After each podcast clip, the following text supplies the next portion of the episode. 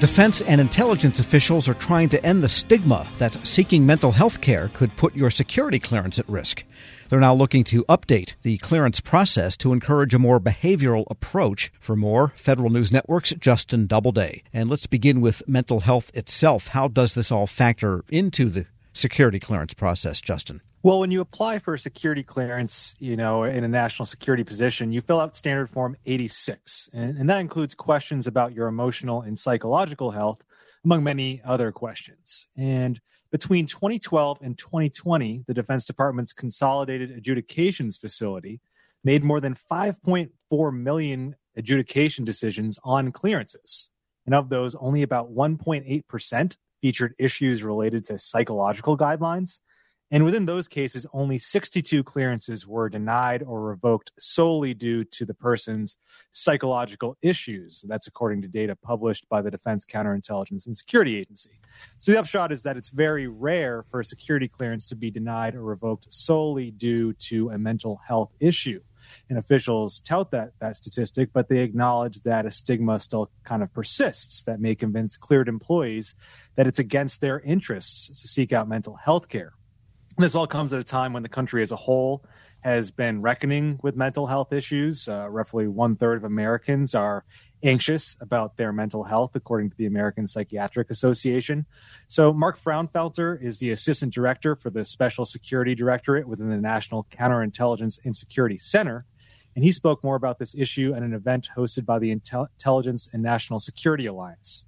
Like all Americans, the intelligence community employees they deal with the same stressors that everyone is dealing with right now. You know, we have financial strains, we have work problems, family issues, and obviously that will result in depression, anxiety. Some turn to substances to, to help alleviate some of those illness or, or conditions. So it's important that we dispel this myth about seeking support and seeking treatment. Well, if the evidence shows that the numbers rejected are so tiny, almost infinitesimal for someone, say, reporting, I don't know, they're seeing a therapist or whatever the case might be, what is the basis for the stigma then? Well, there's just a general stigma, of course, around mental health in the workplace and talking about it. And within the national security cleared community, some of that stigma actually stems from the old wording on the standard form 86, uh, the questionnaire I, I mentioned earlier. Question 21 pertains to those psychological and emotional health issues. Prior to 2017, it actually asked just whether the applicant had sought mental health care for some sort of concern within the last seven years. And of course, that led potentially led applicants and employees to believe that if they they had listed anything there that it could negatively affect their clearance determination. So after 2017, the form was updated to provide a, a, preamble that actually emphasizes the importance of seeking mental health care. And the questions were updated to break them out into specific things that they might have to report. That includes court actions related to a mental status or court ordered treatment, potential self harm to yourself or others, uh, and an inpatient hospitalization uh, case, certain conditions uh, which could impact judgment and reliability, uh, you know, sort of diagnosed conditions, or non adherence to care that doctors may have ordered. So there's sort of uh, more of a nuance now to these questions, but this sort of stigma still kind of persists within the clearance process. Here's Mark Frownfelter again. I think there's a lot of ambiguity about how that final decision is rendered. And really, it comes down to a risk management decision. And I think, unfortunately, a lot of people make false assumptions and believe that seeking treatment or counseling for mental health related circumstances could negatively impact that trust determination. Again, Mark Frownfelter of the National Counterintelligence and Security Center. We are speaking with Federal News Network's Justin Doubleday. And Justin, if you identify a condition or a mental health concern on that form, you call it a questionnaire. It's actually 136 pages. What happens then? Agencies are trying to destigmatize this this idea by focusing on mental fitness. So they're actually trying to consider it a positive factor when an employee says they are, in fact, seeking out mental health care because you are addressing that mental fitness rather than ignoring it or, or self treating or, or, something else.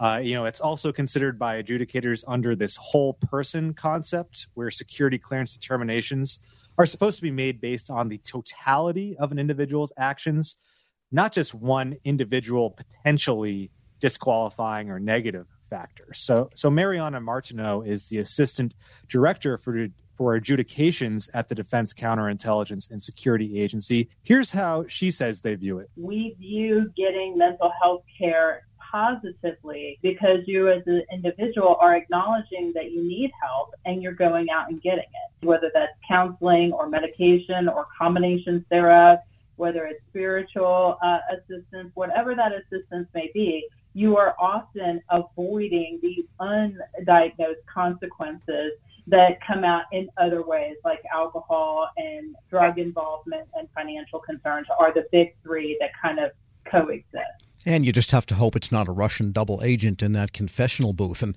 Justin, does the government actually use psychologists or people that know this stuff, mental health professionals, as they develop these new policies to, you know, get some advice from? Yeah, DCSA employs professional psychologists and psychiatrists. They play an advisory role largely in security clearance adjudications. There are some adjudicators actually who have psychologist backgrounds. Uh, Michael Priester is the chief psychologist in the adjudications division at DCSA. So just shows you they have a chief psychologist there in the first place. And he says they, they do help kind of inform these final decisions that are made. Mental health practitioners, like psychologists and psychiatrists, they render opinions on whether or not the individual's behaviors of concern are likely to impact their judgment, their reliability, their stability, and their overall trustworthiness. And so adjudicators can use this as part of the whole person determination of trustworthiness. And they will, by the way, oftentimes, uh, not rarely, disagree.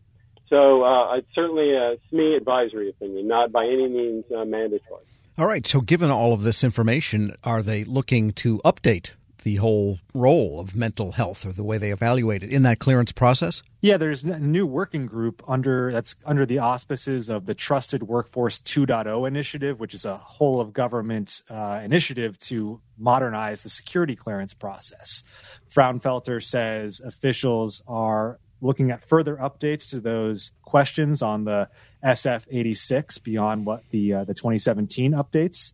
And what they really want to do is make it more of a behavioral approach where they're not just looking at what you've been diagnosed with or a specific treatment that you're taking, but what, what are your, your overall behaviors under this new continuous vetting model that officials are putting in place? Here's Frownfelter again. We want to modernize those questions and we want to shift from a focus on asking about treatment diagnoses to more of a behavioral approach. And again, that's Mark Frownfelter from the National Counterintelligence and Security Center. And, and, I mentioned continuous vetting. That's a system of automated alerts to flag when a clearance holder faces a potential issue. So, as Frownfelter just alluded to, they think using continuous vetting could help flag potential issues with security clearance holders, including maybe in the mental health space. And if you're not crazy after filling out a 136 page form, then you should be good to go. But the Bottom line here is if you are seeking mental health help, that should not deter you from seeking security clearance. That's right. And it shouldn't put you off if you have a security clearance in the first place, that they really want folks to seek help when they need it. All right. Get the help you need if you need it. Federal News Network's Justin Doubleday. Thanks so much. Thanks, Tom. And be sure to check out his story at federalnewsnetwork.com. Hello, I'm WIPA CEO Shane Canfield, and thank you for joining us on another episode of Lessons in Leadership. I'm honored to be joined by Angie Bailey, founder and CEO of Ananda Life. Angie has a remarkable career in public service, beginning as a GS2 clerk typist with the Social Security Administration. And over the next 40 years, Angie steadily worked her way up through the government, ultimately becoming the Chief Human Capital Officer at the Department of Homeland Security. She's been recognized with presidential rank awards by two administrations for leadership, innovation, dedication, and commitment to the country. Angie, thank you for joining us. Thank you, Shane. What a pleasure to be here. Angie, you've made quite a name for yourself as a leader in the federal workforce. Who was the first person you remember looking up to as a leader, and what about them inspired you? You know, I often think about this because you know sometimes we think of the people that we look up to the most as being somebody that throughout our career has you know been at the highest levels and all but i you know i've got to go back to honestly whenever i was 10 years old and uh, i remember i really wanted to play little league baseball on a boys team i was the only girl and interestingly it was the women who would keep saying to me that no i couldn't play and then one day whenever i was there to sign up yet again uh, there was this guy his name was delbert beiser and uh, I remember he had like red hair and he had a wad of tobacco in his mouth and greasy overalls and everything. And he said, you know, I'll take her. I'll take her on my team. And, you know, just looking back on that, there's so many leadership lessons and things that I just really admire about him. And actually, I thought about throughout my entire career.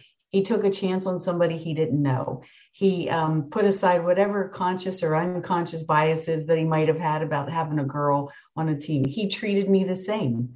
Uh, whether you know if i wasn't performing i got benched just like the boys. I got no special treatment. And and and he was just really honest with me and he just included me in everything. And so looking back on it uh, you know really it was delbert beiser our local mechanic in our little small village that was I think my inspiration for going on to, I hope, become the leader, um, you know, that that I wanted to be.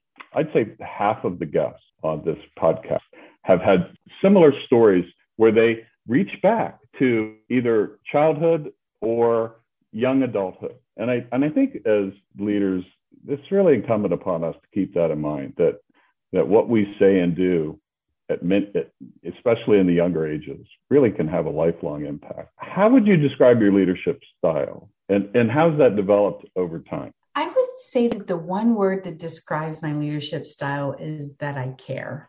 Um, I guess that's more than one word, but I care. Uh, I, I've always cared about the mission. I've always cared about the people. I've always cared, you know, about making sure that that they had what they needed or that they were developing the way uh, you know that they aspired to develop and i tried to take this approach of not treating people the way i wanted to be treated but instead treat people the way they wanted they want to be treated and i think that that really kind of developed over my career you know i started out just like most leaders do where it's very results driven. It's all about the bottom line. You need to make sure that you get everything accomplished because you know that's what everybody's looking for the goals the metrics etc but i think as you mature and you go along you start to to your point you draw back on those early childhood days or early adult young you know whenever you're a young adult and you say you know i think that there's a little bit more to this than just the bottom line. And so over time I really began to, I, I think, see a much bigger picture and the entire ecosystem, if you will, and how the people themselves fit into all of this. And that ultimately, at the end of the day, it was all about the people. And so, I, you know, I think my my maturity allowed me to then shift and focus more on the people than than so much on results and bottom line. You've been recognized with two presidential rank awards two different administrations. You founded your own company. Tell us a little bit more about your background from the beginning and, and how did that lead you to where you are today? Well, you know, it's kind of interesting, like you said, that I started out as a GS2 of Social Security Administration. I mean, what I really wanted to be was a criminal prosecuting attorney. Yes, that's that was absolutely my dream. I sometimes joke and say what I really wanted to be was a mafia don, but that wasn't going to work out. So, you know, had to be a criminal prosecuting attorney. But, you know, I had to get a job to pay for college. I, you know, it wasn't in the cards that I was going to be able to go to college without a job. So I applied at the Social Security Administration, or I'm sorry, at the unemployment office. And lo and behold, I got a job at Social Security. I didn't even know it was federal, to be honest. Uh, from there, I went to the Department of Defense and I found this, this career field called labor and employee relations. And honestly, it was as close as I was going to get to being a criminal prosecuting attorney. I didn't go on to be a, a, criminal prosecuting attorney, but I went on courtesy of Department of Defense to get both my bachelor's and my master's in leadership because the whole study of leadership I just find incredibly fascinating. Um, you know, from hi- historical to current uh, current times, I just it's just something that's just really fascinated me, and so I just I would say I'm a lifelong learner of leadership. And then I would say some of the other things that got me maybe where I am today is I never really said no to anything. If people asked me to take on a new challenge, even if I wasn't sure I was going to be successful at it, I would say, you know what, not sure this is going to work out, but more than happy to give it a try. And it always worked out. But I think giving things a try and just not saying no to opportunities uh, is what really led from one position to the next. I feel like I was always rewarded for just stepping in or stepping up and taking on the challenges that sometimes no one else wanted to do. Angie, thanks so much for joining us today. Oh, thank you, Shane. It's such a pleasure. I, I really appreciate you giving me this opportunity. Thank you. This has been the Lessons in Leadership podcast. I'm CEO of WEPA, Shane Canfield. Looking forward to talking to you next time. Cough and cold season is here. Introducing Ricola Max Throat Care, Ricola's most powerful drop yet.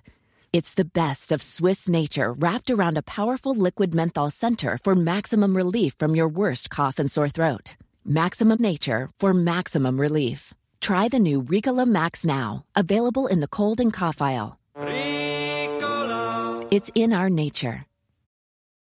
Grab a 30-day free trial of Live by Live Plus, and you'll get unlimited skips, commercial-free music, and all of the podcasts and live streaming events you can handle. Visit livexlive.com slash podcast one to learn more and start your free trial.